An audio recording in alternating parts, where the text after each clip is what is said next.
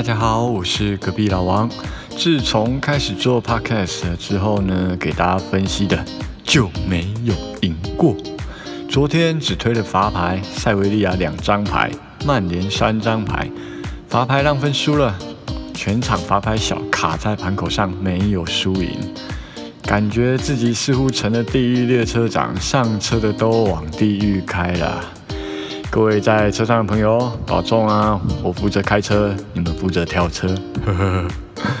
说说今天的比赛吧。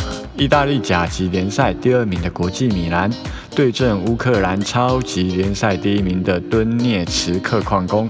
就实力来说，当然国际米兰更上一层楼啊。但是就国米的尿性来说，一副要踢不踢的，实在不敢恭维。矿工的进攻火力其实还不错哦。但是国米的后防也不是吃素的。国米在这个赛季，他是意甲的这个铁臂王者，失球数是整个联赛当中最少的队伍，防守能力最佳，呃，并且无论在主场还是客场都能保有场均两分的进球能力。矿工今天要拿分的难度应该是非常的高。从盘口上来说，亚盘从国米让半一升至让一球。且让分的水位有上升，这种变化形态啊比较多，会处在卡盘的状况发生。所以卡盘呢，意思是说国米今天要赢大比分，应该是会比较难。